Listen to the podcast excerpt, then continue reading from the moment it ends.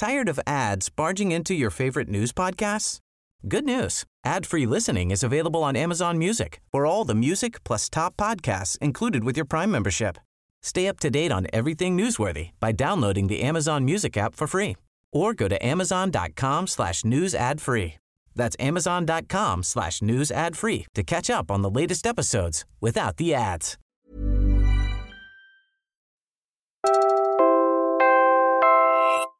You're listening to Puma Podcast. The bar had been set so low by the previous administration. You know, Duterte himself was like uh, cursing everybody, the UN, the EU, and you know everybody that criticizes uh, what was happening in the Philippines. You don't see that under the president. So can that be an improvement? Yeah, kind of a passive improvement. so, but again, uh, that's not to say that uh, this is not an opening for this government to deliver uh, on all of this rhetoric to make this, you know, optics become reality. I'm Bella Perez Rubio, Puma Podcast. In this episode of Teka Teka News, we pass the mic to Carlos Conde. He's a senior researcher at the Asia Division of Human Rights Watch. He's also a veteran journalist who used to cover the Philippines for the New York Times. Human Rights Watch recently released the latest edition of its World Report, covering the state of rights in 2023. Carlos walks us through the Philippine chapter of the report and the state of rights under Marcos Jr. so far. Listen until the end. We also talked about the International Criminal Court's investigation of the drug war. The Philippine chapter, we focused on red tagging because uh, we think that that is one the one singular most i would say uh, significant human rights issue that the Philippines uh, faced in 2023. And true enough, the visit here this week of the UN Special Rapporteur on Freedom of Expression, Irene Khan, focused a lot of attention on red tagging. So that's why we also felt that uh, red tagging needed to be front and center of uh, the Philippines chapter. Is it a bit harder to make people aware that this is still a big issue, possibly a worsening issue, because the red tagging isn't coming directly from the president as opposed to the previous administration? Well, that's certainly a factor, uh, I think, Bella. And I'm, I'm glad you pointed out because uh, red tagging is state policy. Regardless of what you hear from the DOJ that is not state policy, it is state policy. And why is that? We see that being carried out in many, many agencies of the government. We see that being done by people identified with government. Uh, we see that in the way that they address dissent and criticism. You know, kind of the instinct by the police and the military is to call anybody who criticizes the government as a communist supporter or a communist sympathizer, and in many instances, a communist combatant which is preposterous. Uh, we can even say that the red tagging has actually worsened. Just to cite to you an example, during the time of President Duterte, Human Rights Watch was not red tagged specifically. But under Marcos, uh, the Department of Justice Secretary himself red tagged Human Rights Watch, singled us out because of our criticism, of the government regarding the ICC. So, and the red tagging is continuing and it is, in fact, expanding to cover many, many other sectors of society. In its report, Human Rights Watch cited the red tagging of Jonathan De Santos, chairman of the National Union of Journalists of the Philippines. He was baselessly accused by pro administration anchors of the Sunshine Media Network International, or SMNI, of being part of the armed wing of the Communist Party. The report also mentioned cases filed by journalist Atom Araullo and his mother, activist Carol Araullo, suing the same host on SMNI for red tagging their family. If you look at the news, for instance, about the visit of uh, Rapporteur Irene Khan, you would look, you would see, you know, statements from the DOJ, statements from Malacanang, and all sorts of agencies, you know, praising how human rights and press freedom and freedom of expression in the Philippines has uh, is is being respected. Okay, but the reality on the ground much more complicated. So on the one hand, agencies like the Presidential Task Force on Media Safety said, oh, press freedom in the Philippines is fine and dandy and very vibrant. Okay, fine. I mean, anybody in the Philippines can publish anything, can write and report anything. But what they don't tell you, Bella, is that the repercussions, the consequences of speaking out in the Philippines can be quite dire and can be quite lethal in many in many uh, uh, instances.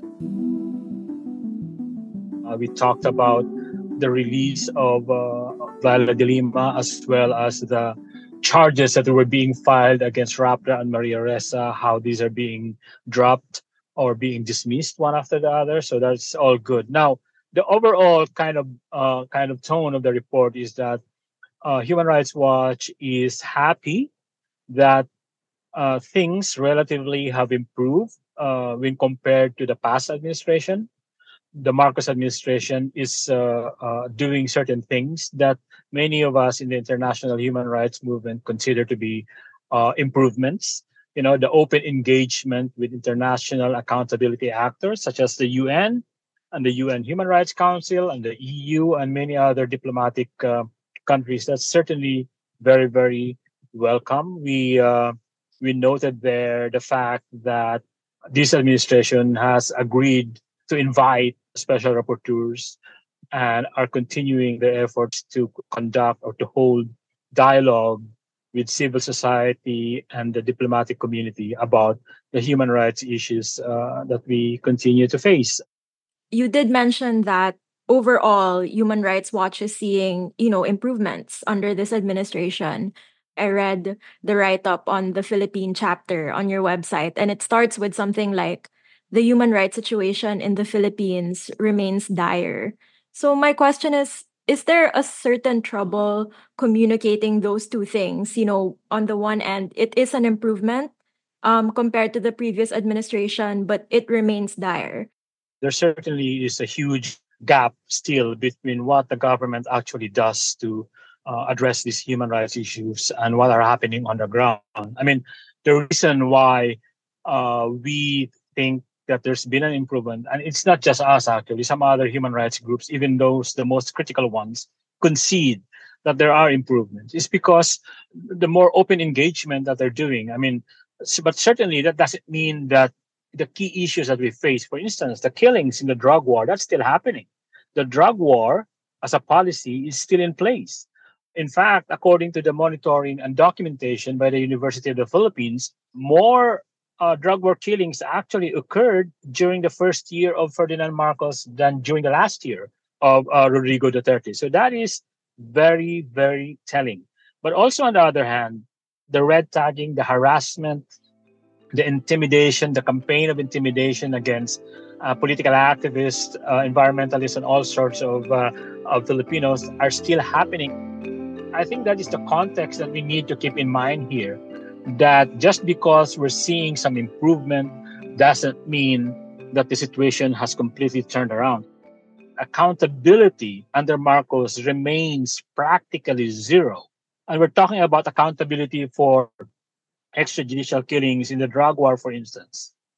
Out of the thousands and thousands of cases that have happened since 2016, only two cases have resulted in a conviction of police officers implicated in a drug war killing. Now, that is outrageous, right?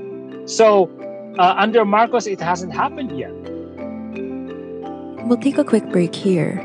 Later, more on the drug war and how the Marcos administration is handling the International Criminal Court's probe of it.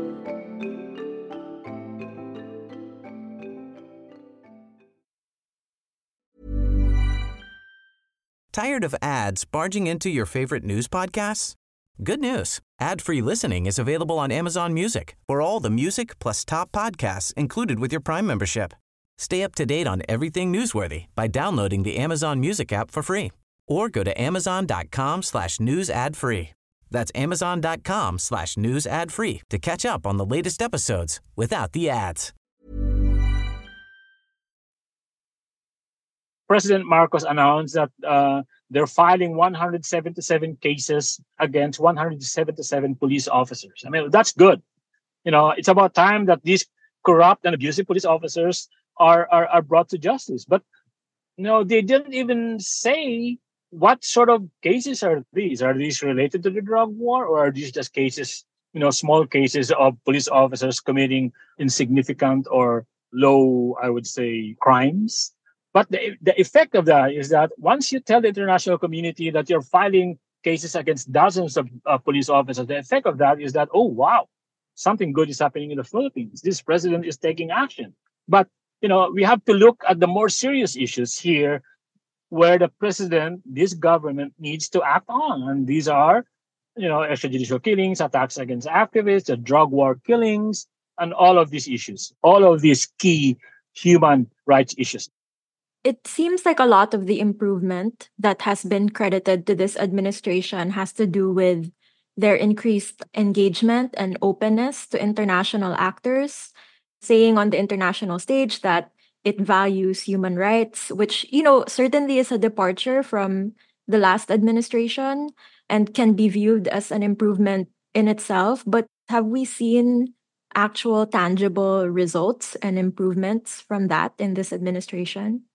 A lot of these quote unquote improvements are optics driven. This administration is very, very concerned about its image in the international community. So that's why they're doing this. That's why, you know, they go to Geneva, they go to Brussels, they go every chance they get. So the question now, as you put it, is that has all of this rhetoric actually uh, translated into uh, action on the ground? Now, not a lot.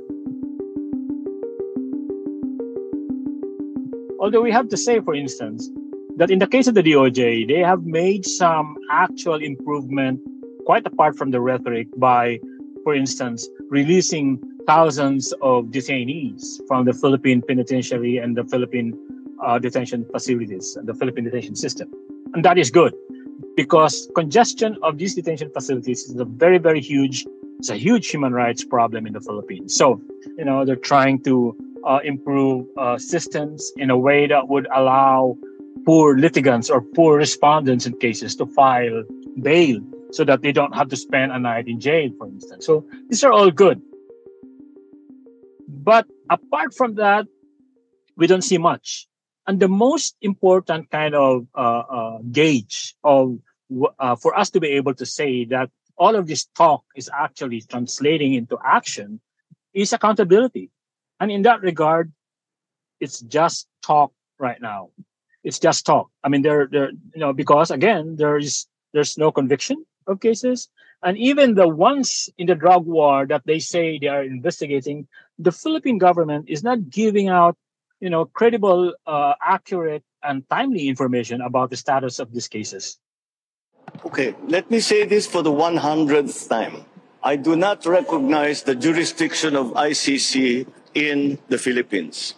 I consider it as a threat to our sovereignty. Therefore, the Philippine government will not lift a finger to help any investigation that the ICC conducts.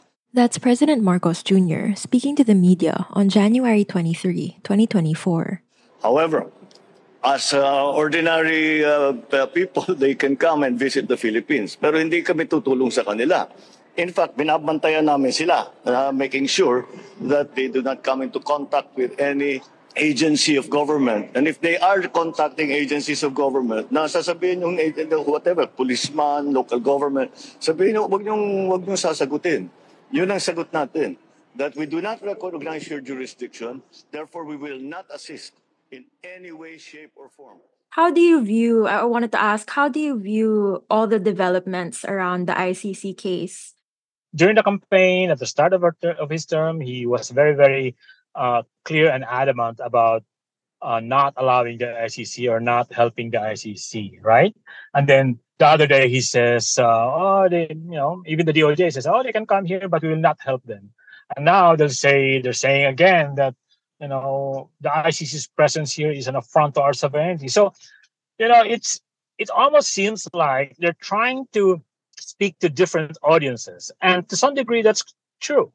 These inconsistent statements coming from the Philippine government points to uh, the fact that President Marcos is not willing at this point to to to frontally assault the Dutertes or President Duterte, uh, former President Duterte or Vice President Sara Duterte by saying that they welcome the ICC and they will cooperate. He, he will not say that at this point because he has uh, an alliance to try to to try to keep. So a lot of the local politics is at play here. But at the same time, he needs to to tell the international community that the ICC or any international accountability mechanism may have a, a room in the Philippines under his watch. I personally am not confident that Mr. Marcos will have a drastic kind of, you know, 180 degree turn against the Dutertes at this point. Not now, uh, but certainly the ICC is there. It serves a purpose to this administration. Uh, you, you now see the likes of Senator Bato de la Rosa fidgeting about the possibility of the ICC coming over, uh, which is good because you know justice still has to happen in this country, and many of those who were uh, uh, culpable in the, uh, the, the, the the human rights catastrophe that is a drug war are still there, are still in office, and they need to be made to account.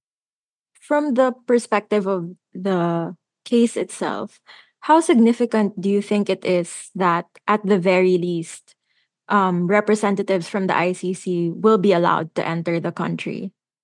Look, the ICC will be able to do its job better if they're allowed entry, if the Philippine government is uh, cooperating. Now, we're not, of course, the Philippines is no longer a member of the ICC and the Rome Statute, right? But under the Rome Statute, even if a country has left the ICC, it is still obligated to cooperate with an ongoing ICC investigation for alleged crimes committed when it was still a member. So that still applies. The ICC, for my understanding, can still investigate even without coming here. We're, we're just hoping that actually all of these rumors of them having been here and having talked to people are, are true because uh, God knows the thousands and thousands of victims of the drug war need the wheels of justice, be it the ICC, be it the Human Rights Council, to turn finally. From your perspective as someone in human rights work and also someone who's a veteran journalist, what are the major differences in your line of work under this administration compared to the last one? There certainly is change because the kind of the absence or the lack now of violent rhetoric against human rights activists and the victims of human rights violation certainly creates that feeling that things are better. When you have that little bit of additional confidence, it makes you do your job much easier. Uh, you can even say that the space is still there, that I am still able to talk to people without fear for my life, at least compared to what I was doing before. Uh, but having said all that, if you look at this from the perspective of victims of violence, for instance, nothing significant has changed. In the communities where the drug war is still happening, recently I set up interviews with uh, several uh, families of victims of the drug war and a number of them backed out at the last minute for, out of fear. So this this fear, this climate of fear in poor communities where the drug war is still being uh, being waged, I mean, it's still there. So it's I, I think it depends on who you're talking to or who you ask that question to.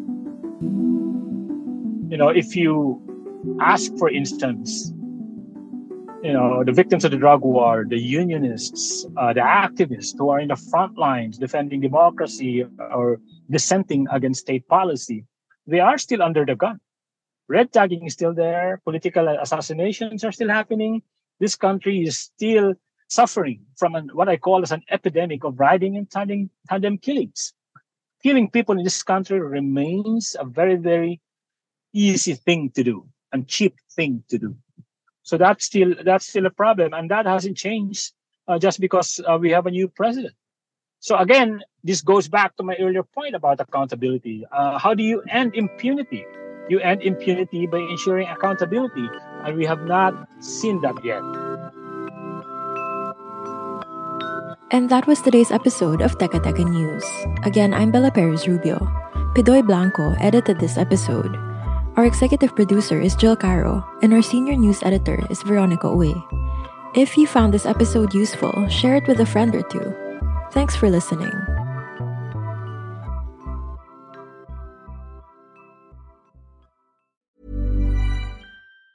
Tired of ads barging into your favorite news podcasts? Good news. Ad-free listening is available on Amazon Music for all the music plus top podcasts included with your Prime membership. Stay up to date on everything newsworthy by downloading the Amazon Music app for free or go to amazon.com slash news ad free. That's amazon.com slash news ad free to catch up on the latest episodes without the ads.